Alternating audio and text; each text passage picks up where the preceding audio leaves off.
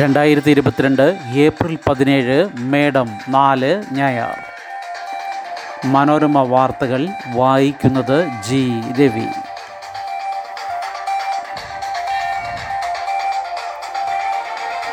പാലക്കാട് ജില്ലയിലെ കൊലപാതകങ്ങൾ സമൂഹ മാധ്യമങ്ങൾ നിരീക്ഷണത്തിൽ. സമൂഹ മാധ്യമങ്ങളിൽ വിദ്വേഷ സന്ദേശങ്ങൾ പ്രചരിപ്പിച്ചാൽ അറസ്റ്റ് ചെയ്യുമെന്നും ഗ്രൂപ്പുകളും അഡ്മിന്മാരും സൈബർ ഡോം നിരീക്ഷണത്തിലാണെന്നും പോലീസ് അറിയിച്ചു. പാലക്കാട് ജില്ലയിൽ ഇരുപതിന് വൈകിട്ട് ആറ് വരെ നിരോധനാജ്ഞ ഏർപ്പെടുത്തി. ജില്ലയിൽ ആറ് കമ്പനി സായുധ പോലീസിനെ വിന്യസിക്കാൻ ഡി ജി പി നിർദ്ദേശിച്ചു. ക്രമസമാധാന ചുമതലയുള്ള A D G P Vijay സാക്രയെ പാലക്കാട്ടേക്ക് അയച്ചു. രണ്ട് കൊലപാതകങ്ങളും പ്രത്യേകം അന്വേഷിക്കും. വെള്ളിയാഴ്ച പോപ്പുലർ ഫ്രണ്ട് പ്രവർത്തകനും ഇന്നലെ ആർ എസ് എസ് പ്രവർത്തകനുമാണ് കൊല്ലപ്പെട്ടത്. ഇരു കൊലപാതകങ്ങളും പാലക്കാട്ട് പതിനഞ്ച് കിലോമീറ്റർ അകലത്തിൽ. പൊതുജനാരോഗ്യത്തിൽ ഇനി നാലു cadre. Specialist cadre public health cadre health management cadre teaching cadre എന്നിവ സംസ്ഥാനങ്ങൾ രൂപീകരിക്കണം. നിലവിൽ ഡോക്ടർമാർ നഴ്സുമാർ തുടങ്ങിയ ആരോഗ്യ പ്രവർത്തകരെ ജനറൽ അഡ്മിനിസ്ട്രേറ്റീവ് സ്പെഷ്യലിസ്റ്റ് എന്നിങ്ങനെയാണ് തിരിച്ചിട്ടുള്ളത്. പുതിയ കേഡർ രൂപീകരണത്തിന് സമയപരിധി നിശ്ചയിച്ചു. ഓരോ സ്ഥലത്തും സാഹചര്യം കൂടി പരിഗണിച്ച് ഈ നാല് കേഡറിൽ മാറ്റങ്ങൾ വരുത്താനും സംസ്ഥാനങ്ങൾക്ക് അനുമതിയുണ്ടാകും. പബ്ലിക് ഹെൽത്ത് കേഡറിന്റെ ഭാഗമാകാൻ പുതുതായി എം ബി ബി എസ് നേടുന്നവർ പൊതുജനാരോഗ്യത്തിലെ യോഗ്യത മൂന്ന് അഞ്ച് വർഷത്തിനുള്ളിൽ നേടിയിരിക്കണമെന്ന പൊതു നിബന്ധനയുമുണ്ട്. യോഗ്യതകളുണ്ടെങ്കിൽ കേഡർ മാറ്റത്തിന് പ്രശ്നമുണ്ടാകില്ല. സംസ്ഥാനങ്ങൾക്ക് നൽകിയ നിർദ്ദേശങ്ങൾ നിശ്ചിത കേഡറുകളിൽ നിലവിലുള്ളവരുടെ എണ്ണം തിട്ടപ്പെടുത്തി ഒഴിവുകൾ നികത്തണം. ഒരു വർഷം കൊണ്ട് ഇത് പൂർത്തിയാക്കണം. നിലവിൽ സർവീസിലുള്ളവർക്ക് പരിശീലനം നൽകണം. ഒഴിവുകൾ നികത്താൻ പബ്ലിക് സർവീസ് കമ്മീഷനെ ആശ്രയിക്കണം. കുട്ടികളിൽ കോവിഡ് വർദ്ധിക്കുന്നു. ഡൽഹിയിൽ ചികിത്സ തേടിയവരിൽ ഇരുപത്തിയേഴ് ശതമാനം കുട്ടികൾ. കോവിഡ് ആശങ്ക വീണ്ടും ശക്തമാകുന്നതിനിടെ സ്കൂൾ കുട്ടികൾക്കിടയിലും വൈറസ് ബാധ കൂടുന്നു. ഡൽഹിയിൽ പുതുതായി ചികിത്സ തേടിയവരിൽ ഇരുപത്തിയേഴ് ശതമാനം കുട്ടികളാണ്. സ്കൂളുകൾ പൂർണമായി തുറന്നു പ്രവർത്തിക്കുന്നതിനിടെയാണ് ഇത്. യു പിയിലെ നോയിഡയിൽ ഇന്നലെ സ്ഥിരീകരിച്ച എഴുപത് കോവിഡ് കേസുകളിൽ പതിനാലും കുട്ടികളിലാണ്. ഡൽഹിയിൽ കഴിഞ്ഞ നാൽപ്പത്തിയേഴ് ദിവസത്തിനിടെ പ്രതിദിന കേസുകൾ ഏറ്റവും അധികം റിപ്പോർട്ട് ചെയ്തത് വെള്ളിയാഴ്ചയാണ്. കോവിഡ് സ്ഥിരീകരണ നിരക്ക് നാല് ശതമാനമായി വർദ്ധിച്ചു.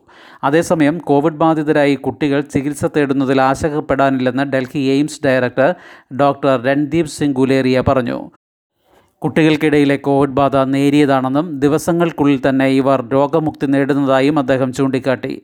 വാക്സിൻ എടുക്കാവുന്ന കുട്ടികളാണെങ്കിൽ എത്രയും വേഗം ലഭ്യമാക്കാൻ നടപടി വേണമെന്ന് ആരോഗ്യ മന്ത്രാലയവും ഓർമ്മിപ്പിച്ചു. ലോക്സഭയ്ക്ക് ഇന്ന് എഴുപത് വയസ്സ് തികയുന്നു. സ്വതന്ത്ര ഭാരതത്തിലെ പ്രഥമ പൊതു തിരഞ്ഞെടുപ്പിന് ശേഷം ആയിരത്തി തൊള്ളായിരത്തി അൻപത്തിരണ്ട് ഏപ്രിൽ പതിനേഴിനാണ് ലോക്സഭ രൂപീകരിച്ചുള്ള ഔദ്യോഗിക വിജ്ഞാപനമുണ്ടായത്. ഭരണഘടനാ നിർമ്മാണ സഭയുടെ തുടർച്ചയായി ആയിരത്തി തൊള്ളായിരത്തി അൻപത് ജനുവരി ഇരുപത്തിയാറിന് നിലവിൽ വന്ന ഇടക്കാല പാർലമെന്റ് അതോടെ ഇല്ലാതായി.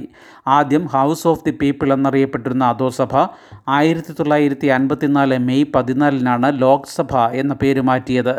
ആദ്യ സമ്മേളനം ആയിരത്തി തൊള്ളായിരത്തി അൻപത്തിരണ്ട് മെയ് പതിമൂന്നിന് ആരംഭിച്ചു. തുടക്കത്തിൽ അംഗങ്ങളുടെ എണ്ണം നാനൂറ്റി തൊണ്ണൂറ്റി ഒൻപതായിരുന്നു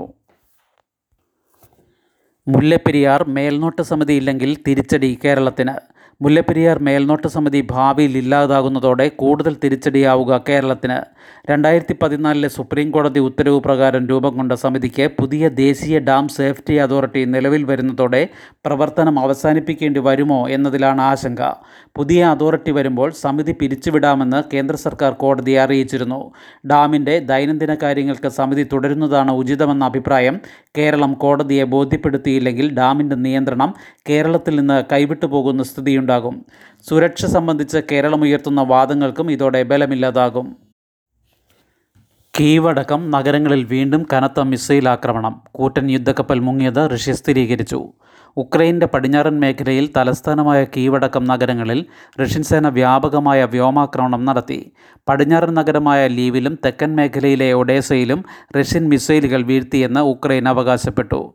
കരിങ്കടൽ തീരത്ത് റഷ്യൻ യുദ്ധക്കപ്പൽ തീപിടിച്ച് മുങ്ങിയതിന് പിന്നാലെയാണ് ഉക്രൈനിലാകെ മിസൈൽ ആക്രമണം ശക്തമാക്കിയത്. വ്യാഴാഴ്ച ഉക്രൈൻ സേനയുടെ ആക്രമണത്തിൽ തകർന്നുവെന്ന് പറയപ്പെടുന്ന യുദ്ധക്കപ്പലായ മോസ്കോ തീപിടിച്ച് മുങ്ങിയെന്ന് റഷ്യ സ്ഥിരീകരിച്ചിരുന്നു. കപ്പലിലെ വെടിക്കോപ്പുകൾക്ക് തീപിടിച്ചാണ് മുങ്ങിയതെന്നാണ് റഷ്യയുടെ വിശദീകരണം. എട്ടാം ആഴ്ചയിലേക്ക് പ്രവേശിക്കുന്ന യുദ്ധത്തിൽ ഇതേവരെ മൂവായിരം യുക്രൈൻ സൈനികർ കൊല്ലപ്പെട്ടതായി പ്രസിഡന്റ് വോളോഡിമിർ സെലൻസ്കി അറിയിച്ചു. പത്തൊൻപതിനായിരം ഇരുപതിനായിരം റഷ്യൻ സൈനികരും കൊല്ലപ്പെട്ടെന്ന് അദ്ദേഹം അവകാശപ്പെട്ടു.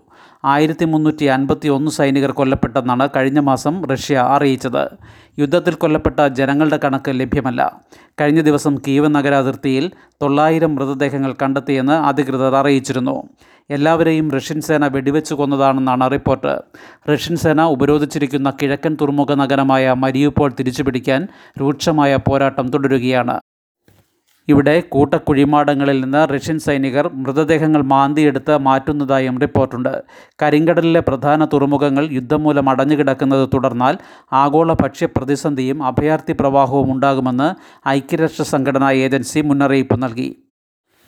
പുറം ലോകവുമായി ബന്ധമറ്റ് യുക്രൈൻ നഗരങ്ങളിൽ ഭക്ഷണം കിട്ടാതെ പത്ത് ലക്ഷം പേർ കുടുങ്ങിക്കിടക്കുന്നതായും നാല് ദിവസത്തെ യുക്രൈൻ സന്ദർശനത്തിന് ശേഷം U world food programme director David Beasley പ്രസ്താവിച്ചു.